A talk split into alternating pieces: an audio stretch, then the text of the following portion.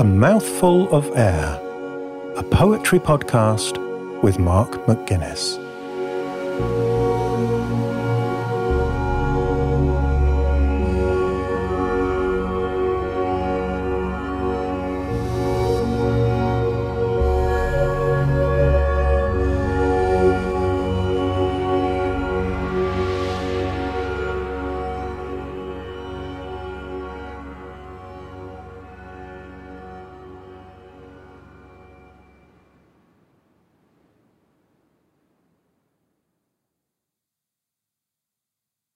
The Lilies by Mona Arshi.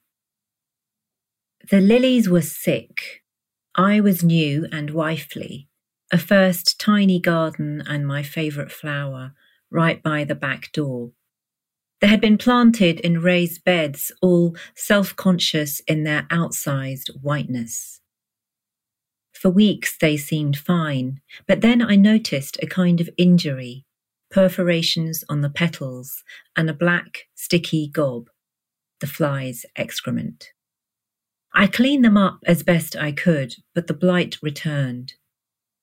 In the dark, with the kitchen lit, they must have peered in, their occultish, hurting faces pressed against the glass. They were hard to love back, these flowers. I gave them nothing else, spared them my gaze those poor, dazed heads. I suppose I could have pulled up their sick stems or poisoned them from the bottle, but I let them live on, beauty drained, in their altar beds.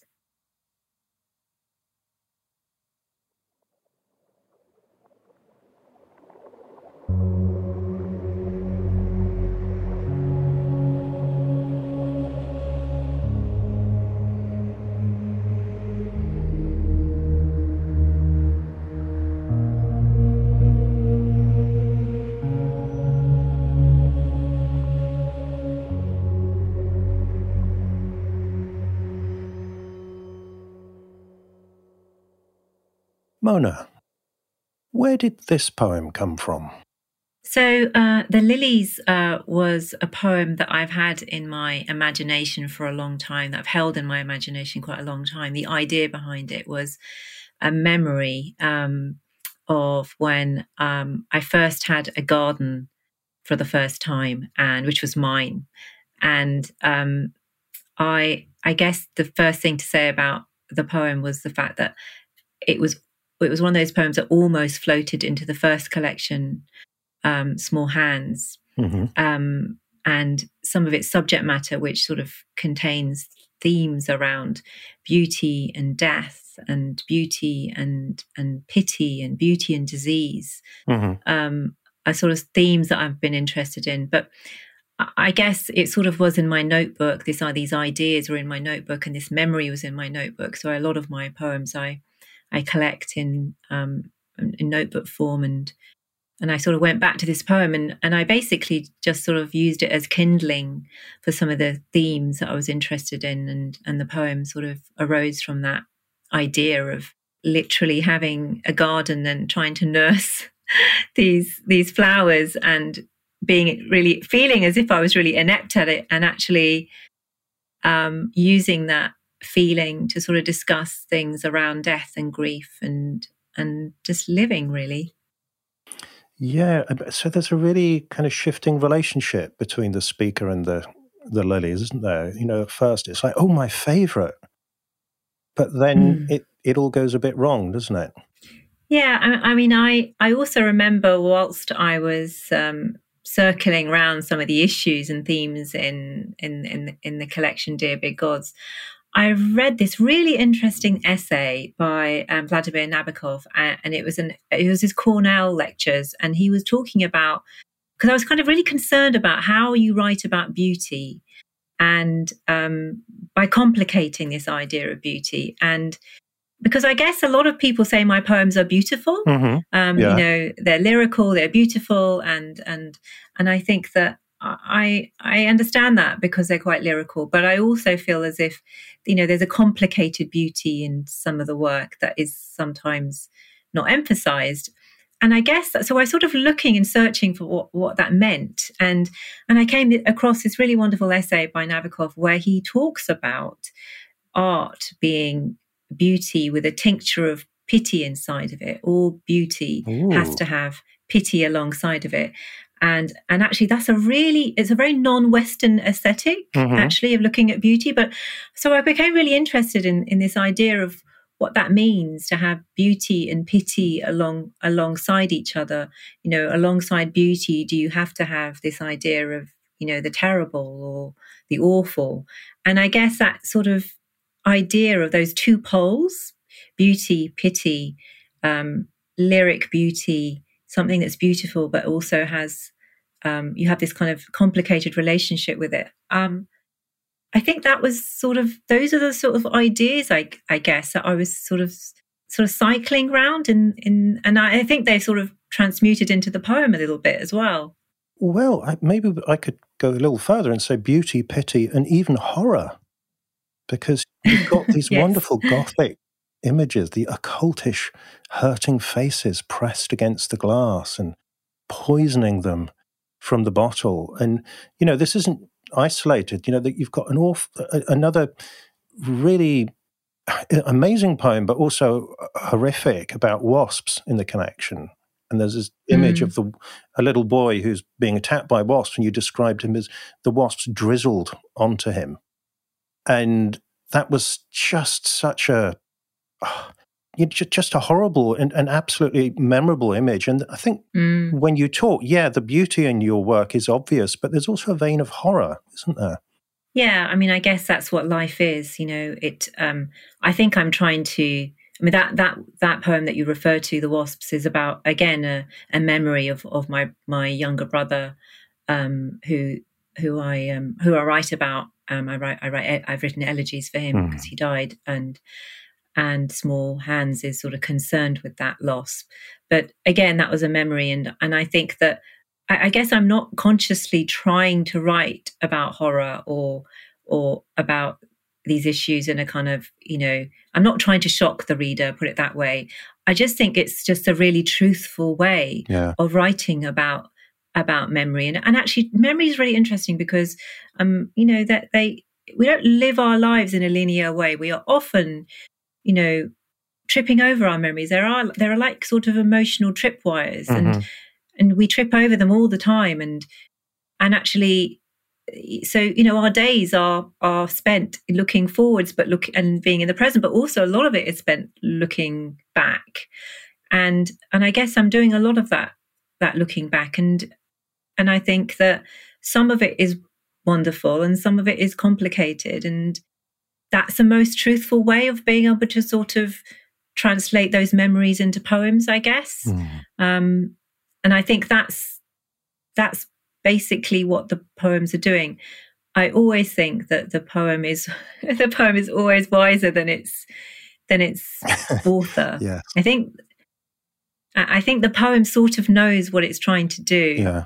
Um, it's only afterwards when you reflect back, actually, you know, sometimes years years later. I mean, this poem was written, I think, three three years ago, mm-hmm. maybe four years ago now, and and I can talk about the poem in this way. I mean, I was too close to it before, but I, I do think that there is something about if you can get in the get out of the way of the poem, the poem sort of will discover, you know, discover you'll discover the poem and it, and it will illuminate some of the the parts that you might not have really consciously put, put in it if that makes sense. Yeah, it makes total sense. And it, it, takes a lot of trust, I think, to learn to do that. You know, not not imposing your own will on the poem, but being open to what it's going to bring to you. I think that's the hardest thing to do, Mark. I think that's the hardest thing mm. is to not impose yourself on the poem and try to find. It's really hard to find a way to um, let the destination, let the landing be the poem where, ne- where, where the poem needs to land, as a, as opposed to you determining that destination. You know, the poem will be what it wants to be. Um, and I think with the lilies, I I sort of let let loose. I think you get better, at, I think, at doing that as you get more experienced as a as a writer. You know, maybe as you as you say that, now I'm thinking about the lilies, and maybe on one in one way you could say that it's a poem about somebody letting the lilies be what they want, even if that means they're going to be not the the favorite flower image, not the um, not the Instagram version of lilies. I love the idea of that Instagram perfect Instagram lilies. Yeah, I mean, I yes, um, I guess circling around those those issues around beauty and and you know what what we consider as perfect beauty as well and loving something and wanting to love something that's perfect. But also there is a part of that poem where i am avoiding looking at the thing that has was beautiful and is no longer beautiful. There's a lot of avoidance in that which um, again is part of what we do when we are yeah. living you know and um, avoiding looking at, at the truth of things you know things that have things that are dying and things that are going to leave us. Um, which takes you back to, you know, Nabokov's lovely little pivot around beauty and pity again. Yeah, and within the context of both of your collections, the reader will be aware of these themes of death and loss that that you write about more directly in other poems. And I think this is another argument for, you know, we're reading the poem in isolation today, and I'm, I'm saying this is the argument for reading it as part of the collection. But, you know, this is one of the great things about poetry is being able to do both, being able to zoom in and see what's in the individual poem, and then also zoom out and look at it in context. Um, and even beyond the, your collections, a couple of poems that kept coming to mind for me while I was reading this one are firstly Shakespeare's sonnet 94, where he's got the line, Lilies that fester smell far worse than weeds. And also Blake, O rose, thou art sick. Mm. So I'm curious, were either of these poems in your mind as you were writing? Gosh, yes, the Blake one definitely. I didn't even I didn't even think about the Shakespeare one. That's so interesting.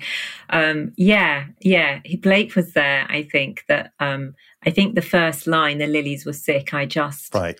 wanted to present to the to the reader um, something very simple about you know what I was looking at, the gaze. Mm-hmm. Um, I mean, in a way, the the poem is it it's it is around the gaze, but of course, alongside that, underneath that, is all the other things that are going on in terms of lyric and rhyme and half rhyme, um, which I've I actually had that, that, that was the hardest thing actually in this poem, which was the form. But um, yeah, I I love the idea that you picked picked up Blake. I um I think it's something that I I I think you do when you read quite a lot. You know, um, you sometimes inadvertently it's quite wonderful actually i mean i think there's a lot of a lot of um, plath in this poem as well i know yes. that other people have said talked yes, about that definitely.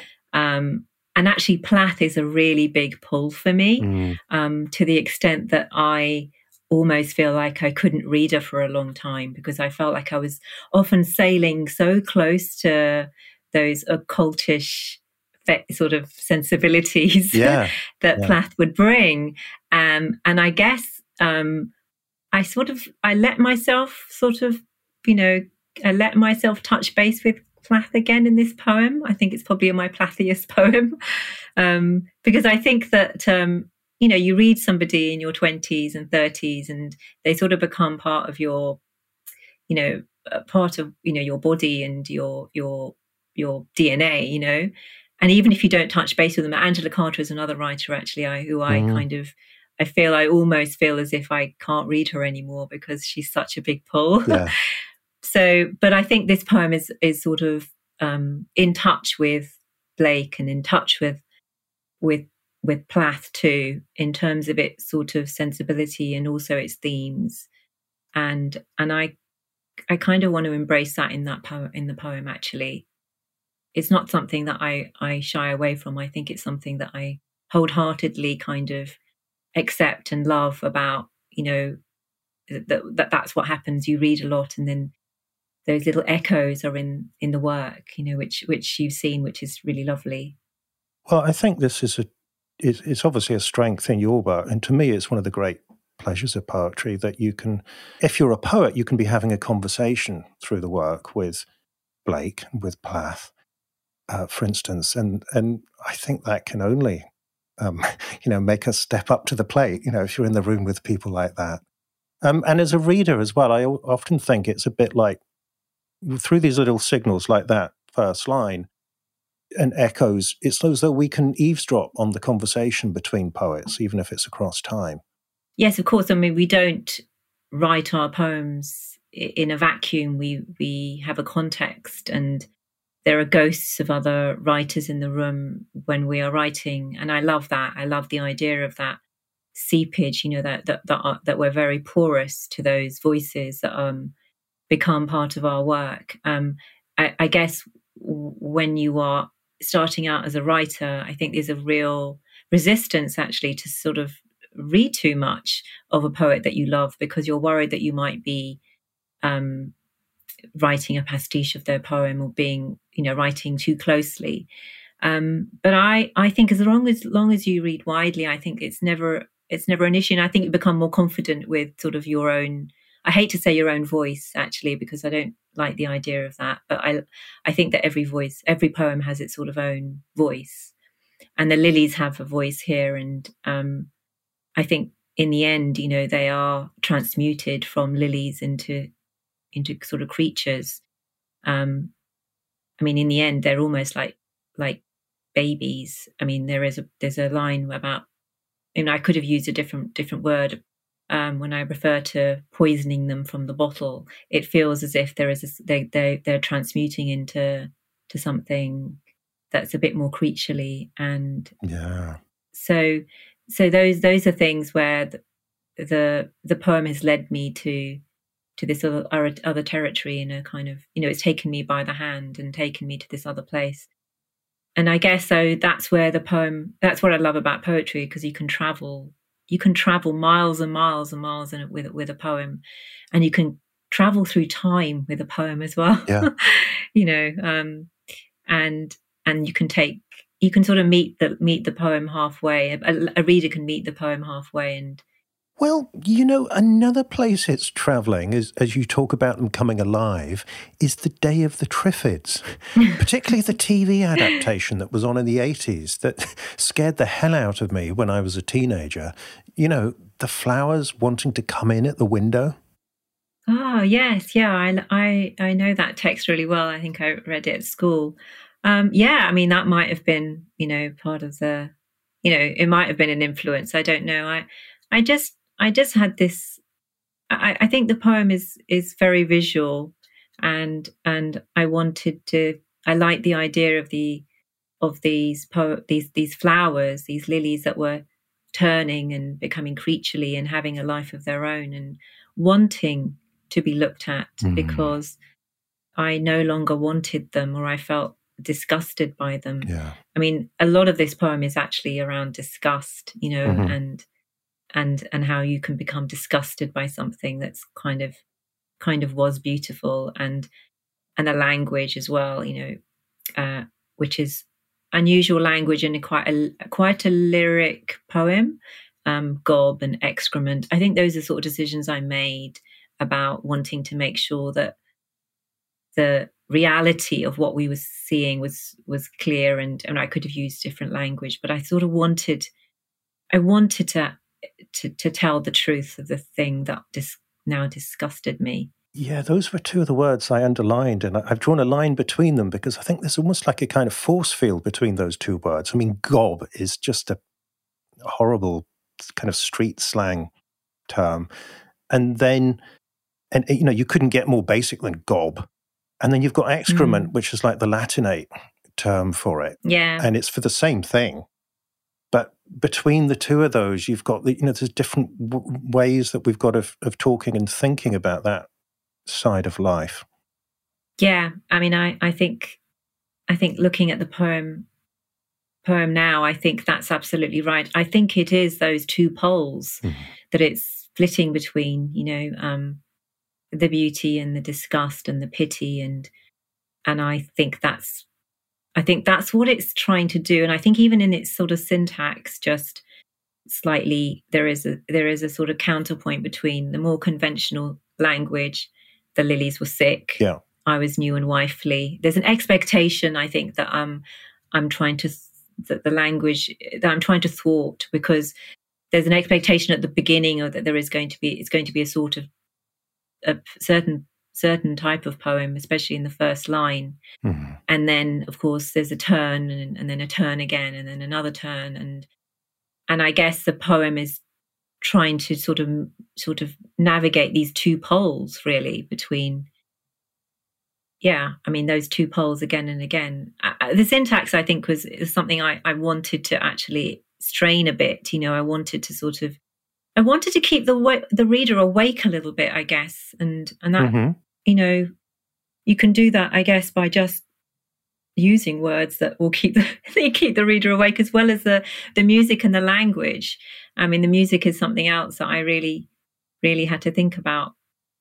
Okay, so I'd like to pick up on something you said earlier on, which was that the, it was really hard work to get the form right. And I'm curious about this because I know that you are a very skilled and conscious um, poet around form, the way you think about it and the way you use it. How how did the form evolve of this poem? So I, I think one of the reasons I bought this poem is because I think on paper, uh, uh, you know, the architecture of the poem it looks really quite simple. Mm-hmm and um, you know i'm not using um, conventional form um, and its setup is sort of you know it looks like it's in free verse of course it is in free verse but but i really struggled with the form this is this is what i spent most time on because initially when the poem was arising it came out with loads and loads of rhyme full rhyme i mean there's still lots of assonance mm-hmm. and alliteration you can see it um, pressed against the glass yeah. I suppose I could have pulled up their six stems. We've got perforations and petals. I mean, beds and and and heads and days and gays. You know, yes. we've got kind of yeah. lots and lots. So, but actually, um, uh, the poem started uh, sort of in rhymes and in long couplets, and so the original poem was sort of set out in a very different way, where there were sort of rhyme endings mm-hmm. and um, and I was letting a lot of the lyricism float in and I was allowing those rhymes. And there was something about the poem that just felt like really safe and and too too too beautiful and too right. too lyrical and and especially in in those sort of couplets which sort of you know which you which you often associate with with love and yeah. so i i decided that i wanted to to to hide and bury some of those rhymes. And so that took a long time because I, was, I felt like I was having to unstitch the poem. but it also really, it felt really important because I think I wanted to have that, those counterpoints between, and, and for the reader to, to sort of have this experience of, you know, having the lyric, the conventional language up against the, uh, having, you know, slightly off syntax. And then, you know, you can, you can see, I think when, when you hear the poem read that there, there are lots and lots of rhymes and, and echoes and music in the poem but i think there you can probably almost feel that there was another almost feel that there was a, a an, another form underneath this but i actually quite like i like the the sound of that. I like the sound of that original form sort of breaking up underneath it.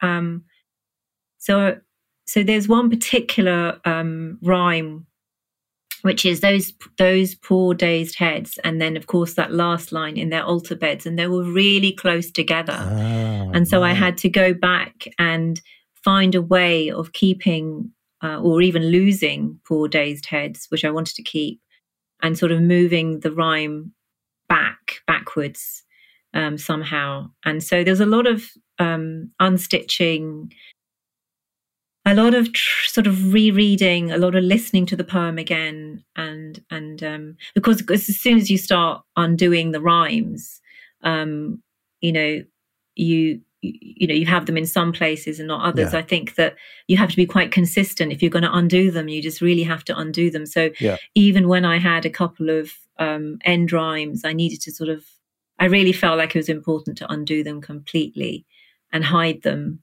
um, but hopefully you can hear that the, that's I wonder if actually if you can hear the struggle. Well, you can you can hear the struggle in that a little bit. This is really fascinating for me listening, having experienced it on the page and then to hear you read it. And also for for anybody listening, if you haven't seen the text yet, go and go and have a look at the website, a mouthful of air.fm, and you will see the way that Mona has laid it out. So she was saying, you know, the original text had long lines, full end rhymes, uh, rhymes at the end of the line. Um, but what you've got is actually so the lilies were sick is one line, and then I was new and wifely is the next one. So it, it's really short, almost like broken looking lines. And uh, when you read it, I could hear some of those rhymes making a bit of a comeback. Mm.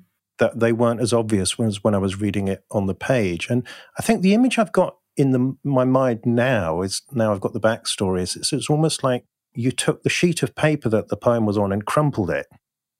So we've got all these kind of fractures and words nestling mm. up. Some have been he- hidden and buried, and others have been juxtaposed, and and the whole thing is it's in a different and I think a lot more interesting relationship than the description you've got from the beginning.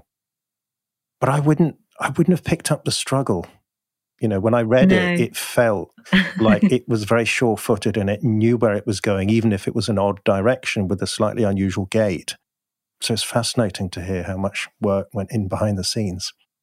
Oh, good. Well, I'm in a way, I'm glad that you didn't see the scaffolding. no, no. Um, that I removed the scaffolding before um, I published it, but because um, I know, I know how hard it is when you see a poem and you think, oh, that's just, you know, you know you, know there is there is a there is a struggle in making these poems and there's there's things that are that are, are at stake yeah and and what was at stake for me was that I wanted to make sure that the poem was uh, the once the poem had been captured and I'd got out of the way of the poem. Yeah.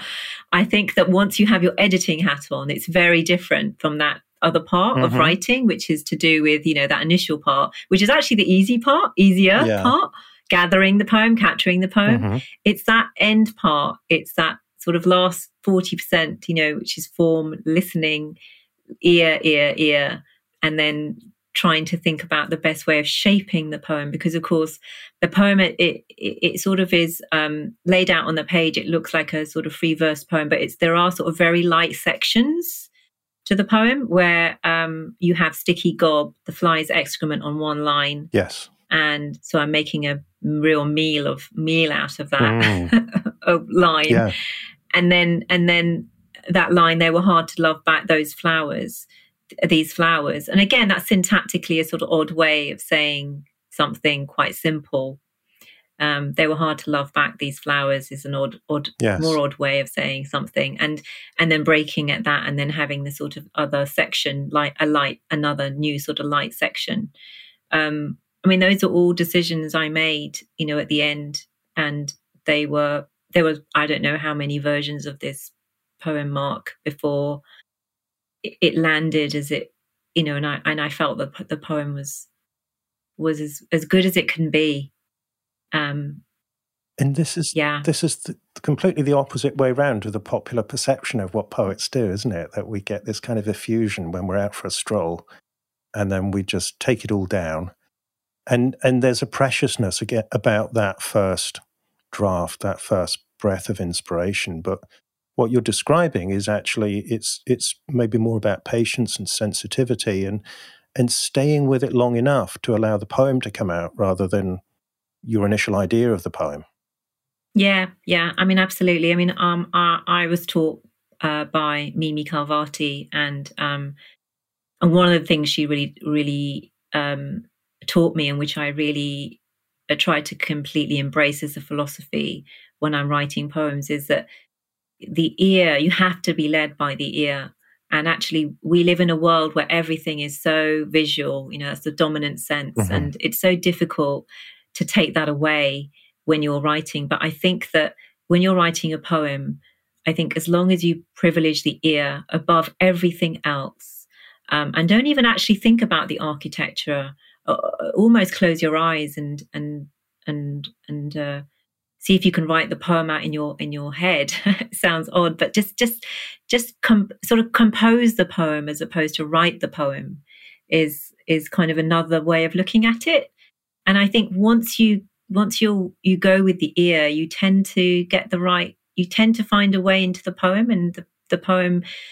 Well, thank you, Mona. I think this would be a good point to privilege the ear once more and, and listen to the poem again. Pleasure.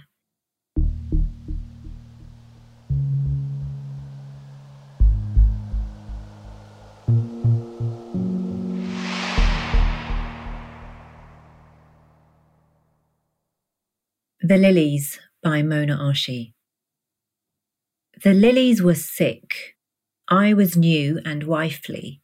A first tiny garden and my favourite flower, right by the back door. They had been planted in raised beds, all self conscious in their outsized whiteness. For weeks they seemed fine, but then I noticed a kind of injury perforations on the petals, and a black, sticky gob, the fly's excrement. I cleaned them up as best I could, but the blight returned. In the dark, with the kitchen lit, they must have peered in, their occultish, hurting faces pressed against the glass. They were hard to love back, these flowers. I gave them nothing else, spared them my gaze those poor, dazed heads. I suppose I could have pulled up their sick stems or poisoned them from the bottle, but I let them live on, beauty drained, in their altar beds.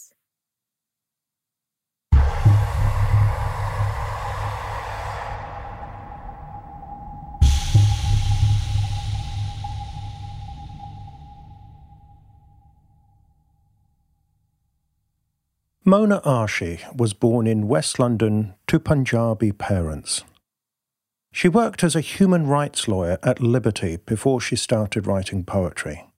Her debut collection, Small Hands, won the Forward Prize for Best First Collection in 2015. Her second collection, Dear Big Gods, was published in April 2019. Both books are published by Liverpool University Press's Pavilion Poetry List. Her poems and interviews have been published in The Times, The Guardian, Granta, and The Times of India, as well as on the London Underground. She has judged both the Forward and the T.S. Eliot Prizes for poetry. She is honorary professor at the University of Liverpool. Mona is currently poet in residence at the RSPB in Cley Marshes, Norfolk. Her debut novel, Somebody Loves You, was published in 2021 by And Other Stories.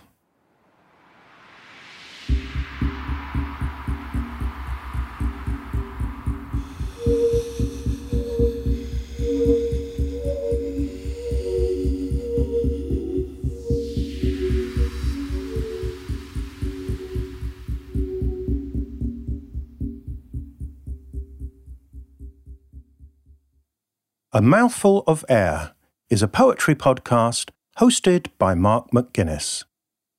New episodes are released every other Tuesday. If you enjoy the show and you'd like to help me reach more poetry lovers, you can do this by telling a friend about it or by taking a few seconds to leave a rating or even a brief review on Apple Podcasts. If you would like a full transcript of every episode sent to you via email, including the poem text, you can sign up for this at a mouthfulofair.fm slash subscribe. If you'd like to follow the show on social media, you can find all the links as well as a full episode archive at a mouthfulofair.fm. The music and soundscapes for the show are created by Javier Weyler. Sound production is by Breaking Waves, and visual identity by Irene Hoffman. A Mouthful of Air is produced by the 21st Century Creative, with support from Arts Council England via a National Lottery Project grant. Thank you for listening. I'll be back soon with another poem.